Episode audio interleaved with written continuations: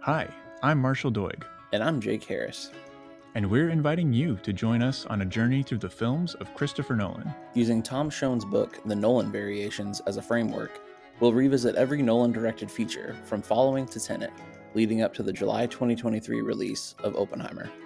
We'll also discuss other books, stories, and films that the director himself cited as influences on his work and methods, and we'll slot in a few of our own choices along the way.